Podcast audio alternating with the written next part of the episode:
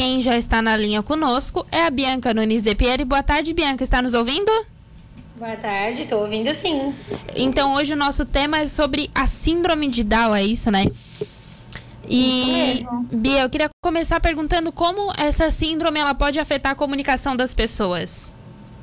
Então, a síndrome, né, é uma, uma característica que é genética e existem algumas características nessa síndrome. Então, a hipotonia, ela é muito presente, ou seja, os músculos fracos, né, uma, uma macroglossia, uma língua muito grande para dentro da boca, né? Então, existem alguns fatorzinhos que podem interferir, tanto na alimentação quanto na, na fala. E aí vem a fonoaudiologia desde recém-nascido para auxiliar na amamentação, para auxiliar na introdução alimentar, para fortalecer esses músculos e, é, e ajudar a criança desde cedo a se comunicar e a comer melhor. Certo, era isso que eu ia perguntar. Uma criança que ela nasce com essa síndrome, ela tem um acompanhamento desde recém-nascido durante a vida toda? Na maioria das vezes, sim, o indicado é tá? Nem sempre acontece, depende muito de cada caso. Mas o indicado sim é fazer um acompanhamento desde recém-nascido até que a gente consiga dar alta e essa pessoa consiga se comunicar e comer muito bem. No caso da fono, né? Em alguns casos a alta não acontece, acontecem talvez alguns atendimentos mais espaçados, quando já ficou adolescente, né? Já ficou mais velho. E Mia, por exemplo, é, nem todo, todas as pessoas que têm essa síndrome, alguns têm um pouco mais de dificuldade na hora de falar. Isso é normal? É, é uma questão que a fonoaudiologia ela consegue resolver, né?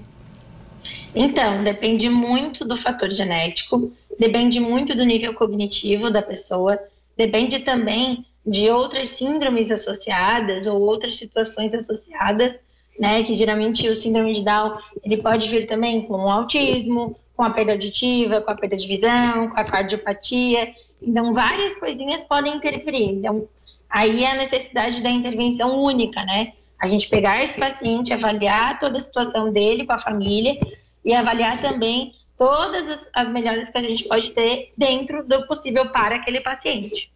Certo. E existe, por exemplo, você falou ali, por exemplo, a língua maior do que cabe, no caso, na boca ali. Isso também causa uma certa dificuldade, tanto na hora de falar quanto de se alimentar, né? Sim, com certeza. Essa macroglossia, né, que é essa língua maior, ela dificulta, sim, né? Então, a maioria das vezes a gente até vê os, os, as pessoas com síndrome de Down aberta, com a boca mais aberta, a língua entre os dentes a gente precisa fortalecer essa língua, né, adaptar a mordida para que a gente consiga fazer com que essa língua fique adaptada ali, forte também para mastigar e para ter uma, uma fala mais precisa.